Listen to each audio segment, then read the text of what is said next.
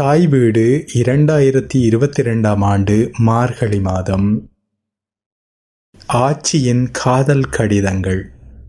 எழுதியவர் அகரன் வாசிப்பவர் கேசநந்தன். என் இனிய காதலியே உலகத்தில் எந்த பொருளுக்கும் உனது காதல் கடிதத்துக்குள்ள சக்தி கிடையாது என்றே நினைக்கின்றேன். எனது நெஞ்சிலே உனது வடிவம்தான் நிரம்பி நிற்கிறது. உனது அதரங்களிலே நான் சுவைப்பது காதல். உனது நடை அழகிலே நான் சொக்கி நிற்கிறேன். நீ எனக்கு ஓராயிரம் முத்தம் வழங்கியிருக்கிறாய். இன்னும் ஒரு முத்தம் தரமாட்டாயா? நீ உனது காதல் கரங்களில் என்னை அணைத்து கொள்ளாவிட்டாள். என் தலையில் இடி விழுந்து நான் சிதறிப் போவதே நலம். ஆங்கில கவிஞர் ஜோன்ஸ் கீட்ஸின் காதலி பானி பிரானுக்கு எழுதியது. சோன்யா கடந்த மூன்று வாரங்களாக ஒவ்வொரு நாளும் நான் பேசிவிட வேண்டும் என்று தீர்மானிக்கிறேன். நான் ஏன் அதை பேசவில்லை?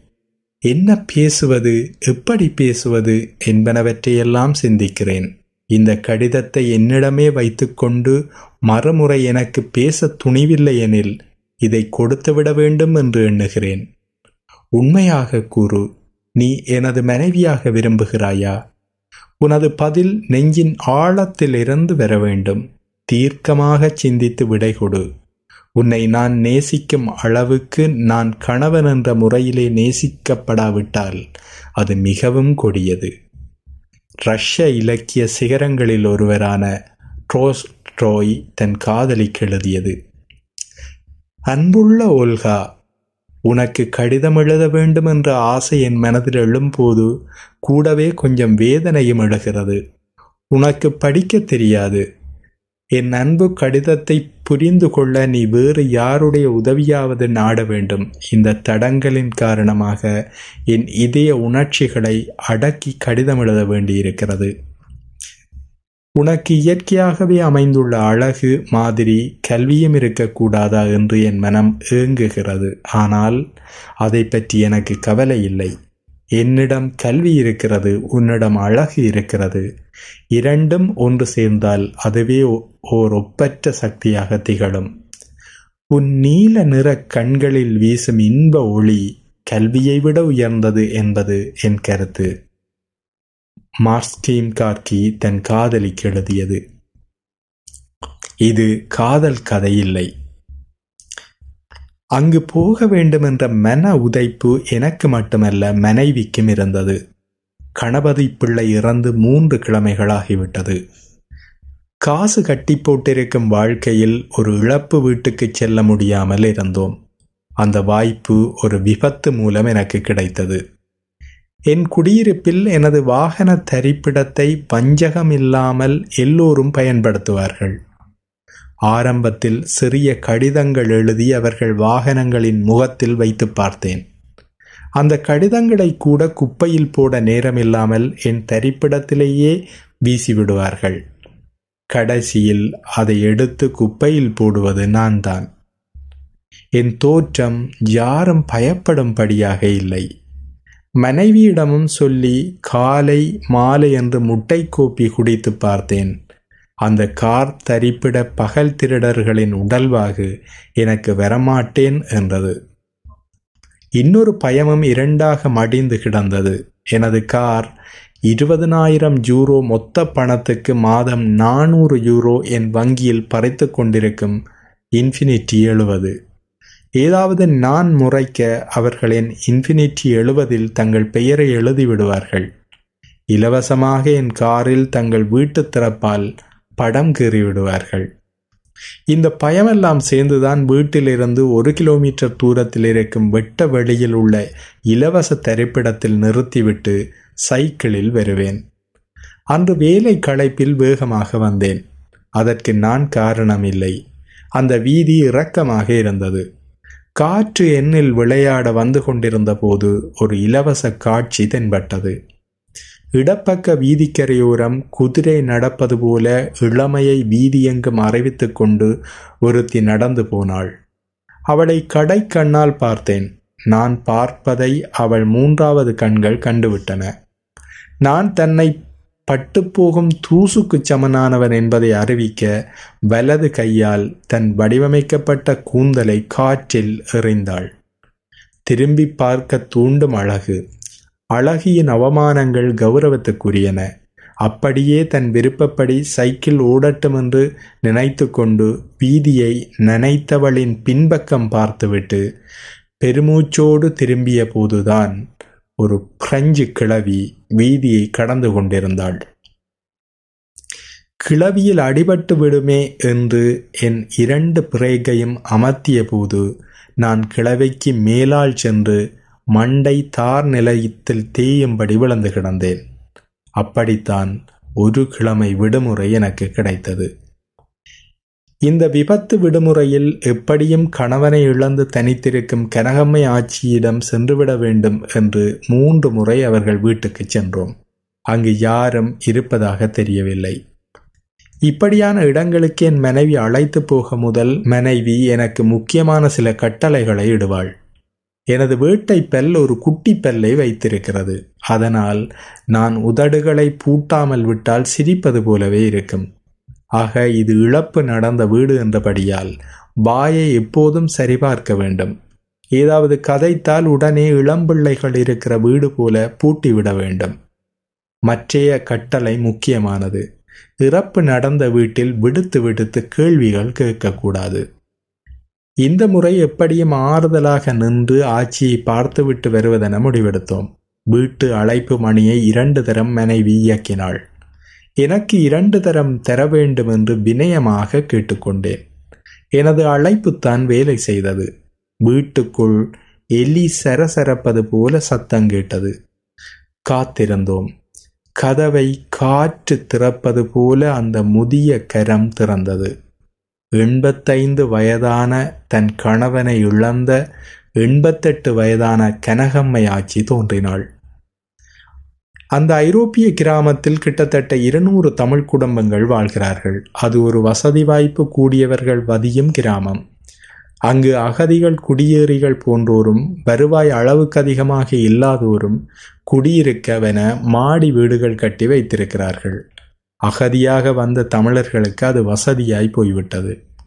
அந்த அடுக்குமாடி வீடுகளில் உள்ளவர்கள் சேர்ந்து வருடத்துக்கு ஒரு முறை தமிழ் விழா செய்வார்கள். பூமியில் கிருமி ஆட்சிக்கு வர முதல் நடந்த விழாவில் மங்கள விளக்கை ஏற்றியது கனகம்மை ஆட்சி தூரத்தில் நின்று ஆட்சியை பார்த்தபோது அசல் அவ்வைப்பாட்டி போலவே இருந்தார். அவ்வைப்பாட்டி தமிழ் உள்ள காலம் மட்டும் வாழ்வார் போல என்று நினைத்து கொண்டேன். அவர் அழகங்கள் வெண்பனி போல இருந்தது. முகச்சுருக்கங்களோடு மூன்று குறி திருநீறும் அணிந்திருந்தார். சாரியின் கொசுவத்தை இடுப்பில் சொருகியிருந்தார். கண்களில் ஒளியும் முகத்தில் உள்ள கமலமும் மலர்ந்திருந்தது. ஈழத்தில் வாழ்ந்த இருபது வருடத்தில் இப்படியோர் ஆட்சியை நான் கண்டதில்லை.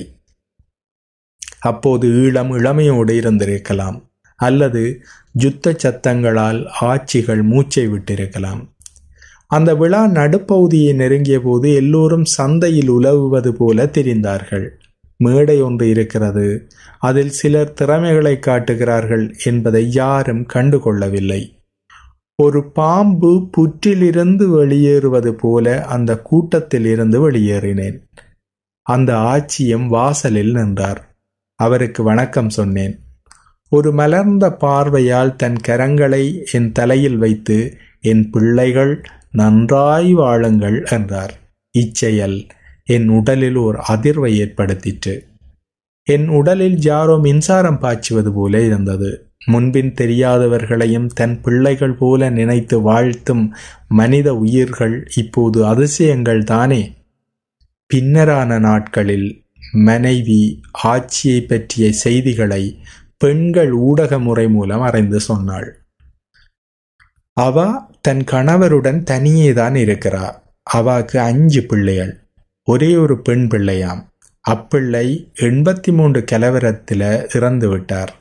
அதில் நடந்த சம்பவங்களால் தன் நான்கு பிள்ளைகளையும் வெளிநாடு அனுப்பிவிட்டு தானும் இலங்கை தீவை விட்டு வந்துவிட்டார் ஒரு மகன் கனடா ஒரு மகன் லண்டன் மூத்த மகன் ஜெர்மனி கடைசி மகன் அருகே ஒரு நகரத்தில் இருக்கிறார். சில காலம் மகனுடன் இருந்துவிட்டு பின்பு அரசாங்க வீடு பெற்றுக்கொண்டு தனியே வசிக்கிறார்கள். ஊரில் ஆட்சி ஒரு பாடசாலையின் அதிபராக இருந்தவவாம் இந்த தகவலை மனைவி கூறி முடித்தபோது என் மூளையில் ஒரு விடயம் வந்து நின்றது. என்னிடம் ஒரு நாட்டை தந்தால் புலனாய்வு துறை ஒன்றை அமைத்து அதை பெண்களிடம் கொடுத்து அமெரிக்காவை ஆட்டம் காண வைப்பேன். கதவை திறந்ததும் வாருங்கள் பிள்ளைகளே என்றார். அவர் கால்களோடு இன்னொரு காலாக ஊன்று தடி இருந்தது உட்காருங்கள் என்று விட்டு இரண்டு மீட்டர் தூரத்தை ஆமையின் அசைவுகளால் நகர்ந்து நூறு மீட்டர் ஓட்ட வீரன் எல்லையை தொட்டது போல அவர் ஆசனத்தை தொட்டார். ஒரு பெருமூச்சில் முருகா என்ற ஒலியும் வெளியேறியது. அந்த வீடு ஒலிகளற்ற வெறுமையின் உறைவிடமாக இருந்தது. பௌத்த தூபி போல் அமைதியாக இருந்தது. முதுமையின் தனிமை தொண்டைகளில் காற்று கட்டிகளை உருவாக்கியது. இன்று ஐயாவின் பிறந்த நாள். பிள்ளைகள் நீங்கள் வந்திருக்கிறீர்கள். ஐயா போய்விட்டார். என்றபோது அவர் வற்றிப்போன கண்களில் கண்ணீர் முட்டியது. என் கரங்களை முள்ளங்கையால் இடித்த மனைவி வாயை மூடுமாறு சைகை செய்தாள். நான் அவசரப்பட்டு இழுத்து மூடிக்கொண்டேன். ஆச்சி மெதுவாக எழுந்து மேசையை பிடித்து நகர்ந்து கணபதி பிள்ளையின் படம் வைக்கப்பட்ட இடத்துக்கு அருகே சென்று அவருடன் பேச ஆரம்பித்தார். ஐயா உங்கள் பிறந்த நாளுக்கு யாராவது ஒருவருக்கு உதவி செய்துவிட்டு வருவீர்களே. சின்ன பிள்ளைகள் வந்தால் எல்லோருக்கும் கைப்பணம் கொடுத்து மகிழ்வீர்களே. இரண்டு பிள்ளைகள் வந்திருக்கிறார்கள் ஐயா. நீர் என்னை தனியே விட்டுவிட்டு போய்விட்டீரே. நூற்றி இருபது வயது மட்டும் வாழ்ந்து இருவரும் ஒரே நாளில் இறப்போம் என்று விட்டு ஓடிவிட்டீரே ஐயா. இப்படிப்பட்ட வார்த்தைகள் எவ்வளவு வதைக்கும் என்பது எல்லோருக்கும் தெரியும். மனைவி மெதுவாக நகர்ந்து ஆட்சியின் தோள்களை பற்றினாள். தன் கணவன் படத்தில் இருந்து முகத்தை மனைவியின் முகம் நோக்கி திருப்பினார். ஆட்சியின் முகம் காணாமல் போய் மீண்டு வந்த பிள்ளையை ஏக்கத்தோடு பார்க்கும் தாய் போல இருந்தது. இரண்டு கண்ணீர் துளிகள் கன்னங்களில் தங்கி நின்றது. மெதுவாக அவர் மேசையில் ஒரு கையையும் மனைவியின் தோளில் ஒரு கையுமாக நகர்ந்து அமர்ந்தார். மனைவியின் கண்டிப்பின்படி நானாக எந்த கேள்வியும் கேட்கக்கூடாது என்று காத்திருந்தேன். பருந்துக்கு கோழியே குஞ்சை வீசி எறிந்தது போல ஆட்சிதான் ஆரம்பித்தார். ஐம்பத்தெட்டு வருடங்கள் ஒன்றாக வாழ்ந்தோம். இறக்கு மட்டும் இருவருக்கும் இருவரும் துணையாக இருந்தோம். கொடூரமான சூழலிலும் யுத்தத்திலும் உயிரை பிடித்து நெடுந்தூரம் வந்தோம். மிஞ்சிய குழந்தைகள் வாழ வழிகாட்டினோம். எல்லோரும் நலமாக உள்ளார்கள். பிள்ளைகளுக்கு கூட கரைச்சல் கொடுக்காமல் தனியே மகிழ்ச்சியாக இருந்தோம். ஐயா என்னை விட நலமாக இருந்தார்.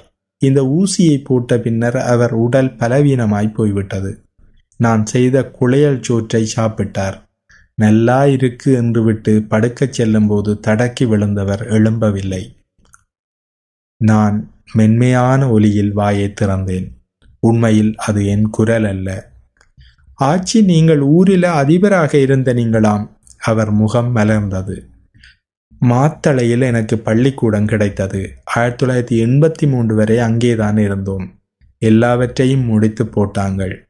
அந்த காலம் இனி வராது. அங்கு வாழேலாது. என்ற ஆயுசு மட்டும் மறக்கேலாது. கொடுமை கொடுமை. ஆச்சி ஜன்னலால் வானத்தை வெறித்து பார்த்தவாறு பெருமூச்சு விட்டார். ஜன்னலில் இருந்த வானத்தில் ஒரு ஜெட் விமானம் கழிவு புகையால் கோடு போட்டு சென்று கொண்டிருந்தது. பார்த்து கொண்டிருந்த போதே அது கரைந்து காணாமல் போனது. என் நெஞ்சில் ஒரு கேள்வி புதிராக இருந்தது. அதை கேட்பதற்கு பயமாகவும் இருந்தது. இந்த காலத்தில் பிரெஞ்சு அதிபர் தன்னை விட இருபது வயது கூடிய பெண்ணை திருமணம் செய்ததை பற்றி யாரும் ஆச்சரியப்பட முடியாது. ஆனால் அந்த நேரத்தில் ஆட்சியை விட கணபதி பிள்ளை மூன்று வயது குறைந்தவர். இந்த விடயம் இலங்கையில் அந்த கால அதிசயம்தானே. இதை எப்படி கேட்பது என்று குலைந்து கொண்டிருந்த மூளையில் ஒருவாறு கேள்வி வந்து நின்றது. ஆச்சி அப்ப நீங்கள் கல்யாணம் கட்டின பிறகோ மாத்தளை போனீங்கள் இல்லையப்பு அவர் ஏற்கனவே அங்கு சென்று படிப்பித்துக் கொண்டிருந்தார்.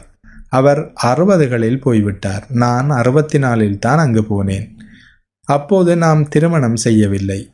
எனக்கு நான்கு வயதாக இருந்தபோது எனது தாயார் இறந்து போனார். என் தந்தை வேறு திருமணம் செய்துவிட்டார். எனக்கு ஒரு அண்ணா இருந்தார். அவருக்கு என்னை விட பத்து வயது அதிகம். அவர் அந்த நேரம் ரயில்வேயில் வேலை செய்தார். அவருக்கு என் மேல் பாசம் அதிகம். அவர்தான் என்னை படிக்க வைத்தார். அப்போது ஏழாலையில் ஒரே வீதியில் ஏழு கோவில்கள் இருந்தன. நான் கல்யாணம் வேண்டாம் என்று அம்மாளாச்சியிடம் நாட்டம் கொண்டவளாக இருந்தேன். என் அண்ணா திருமணம் முடித்து விட்டார் அந்த நேரம் தான் எனக்கு தெற்கில் ஆசிரியர் வேலை கிடைத்தது. அந்த காலத்தில் அதிகமானவர்கள் தெற்கில் ஆசிரியர் அதிபர் வைத்தியராக வேலை பார்த்தார்கள். அதிகமானவர்கள் யாழ்ப்பாணத்தைச் சேர்ந்தவர்கள். அந்த கால இலங்கையில் இருபத்தைந்து வயதுக்கு மேலாக எந்த பெண்ணும் திருமணம் செய்யாமல் இருப்பது அரிது. எனக்கு அந்த வயது தாண்டி விட்டது. என்னை தேடி மாத்தளைக்கு வந்த என் அண்ணா என்னிடம் தங்கச்சி நீங்கள் கல்யாணம் வேண்டாம் என்கிறீர்கள். ஊரார் எல்லோரும் என்னை கேட்கும் கேள்விகளுக்கு நான் என்ன பதில் சொல்வேன்? என்று கலங்கினார். அண்ணா கலங்கியது என்னால் தாங்க முடியவில்லை. அவர் என்னை வளர்த்த தெய்வம். நான் திருமணத்திற்கு சம்மதம் சொல்லிவிட்டேன். ஏழாலையில் திருமணம் நடந்தது. திருமண கோலத்தில் தான் என் கணவரை முதன் முதலாக கண்டேன். மாத்தளையில் ஒரு பள்ளிக்கூடத்தில் ஆசிரியராக இருந்திருக்கிறார். யாழ்ப்பாணத்தில் எங்கள் அருகே உள்ள ஊரைச் சேர்ந்தவர். மாத்தளையில் கண்டுவிட்டு என் அண்ணனிடம் சென்று ஒற்றைக்காலில் நின்று திருமணம் முடித்தார் என்பதை திருமணத்தின் பின்னர் தான் நான் அறிந்தேன். ஆட்சியின் உடலுக்குள் ஒரு புது சக்தி பிறந்தது போன்ற உற்சாகம் உற்பத்தியானது. கண்களில் நந்தியாவட்டை பூ மலர்ந்து கொண்டிருப்பது போலிருந்தது என் மனைவி சத்தம் வெளிவராத வாயால் முக்கிய விடயத்தை சொன்னாள். அதன் அர்த்தம் புரிந்தும் புரியாதது போல நான் முக்கிய கேள்வியை ஆரம்பித்து விட்டேன். ஆச்சி மகளுக்கு என்ன நடந்தது? கேள்விக்கு பிறகு அந்த அறையில் காற்றின் சத்தமும் இல்லாமல் இருந்தது.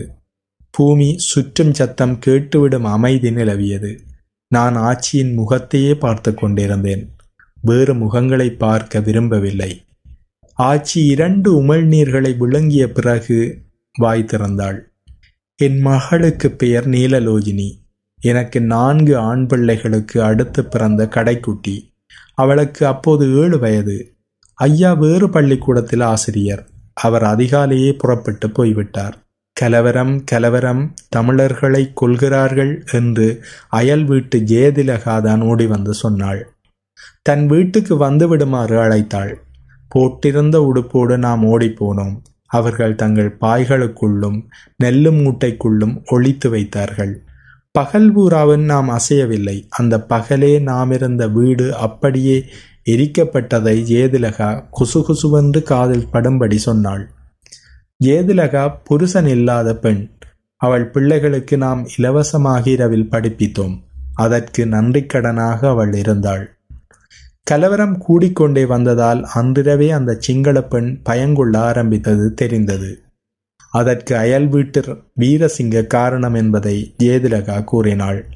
வீரசிங்கவுக்கு முதல் குழந்தை பிறந்தபோது அவன் மனைவிக்கு நோய் கண்டுவிட்டது அப்போது எனக்கு மகள் பிறந்திருந்தாள்.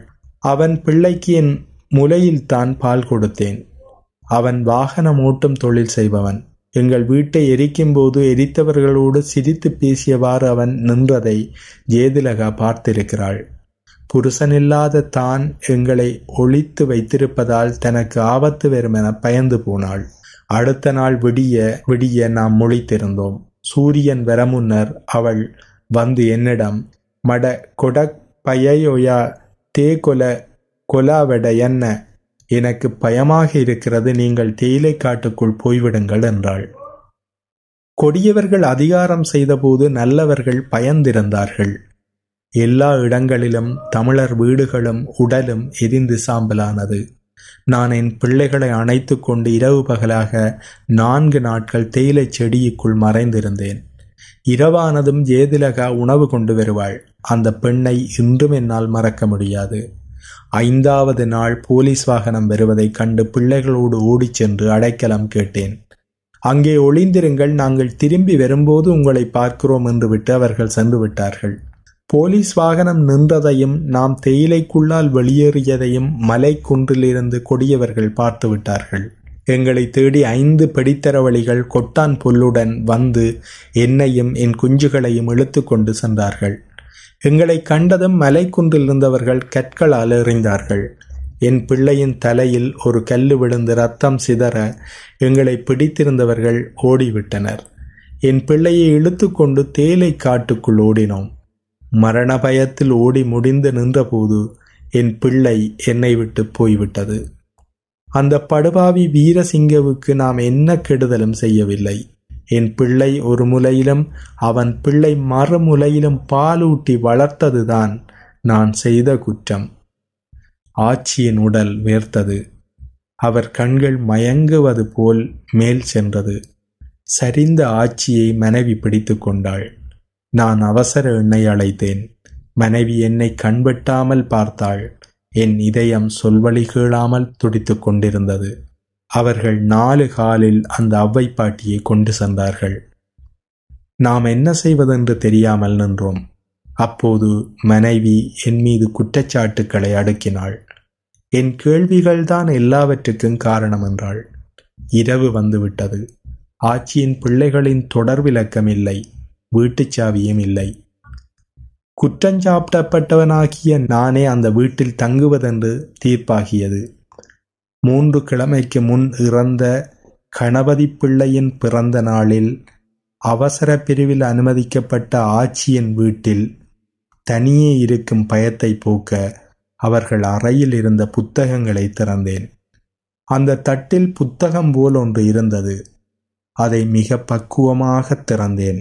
அதற்குள் இருந்தவை கணபதி பிள்ளை கனகம்மை ஆயிரத்தி தொள்ளாயிரத்தி அறுபதற்கும் ஆயிரத்தி தொள்ளாயிரத்தி எழுபதற்கும் இடையில் எழுதிய காதல் கடிதங்கள். நன்றி.